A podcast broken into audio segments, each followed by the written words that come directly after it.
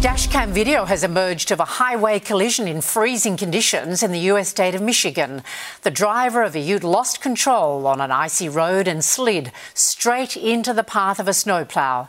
The winter weather has led to several crashes, including a 30 car pileup earlier this week.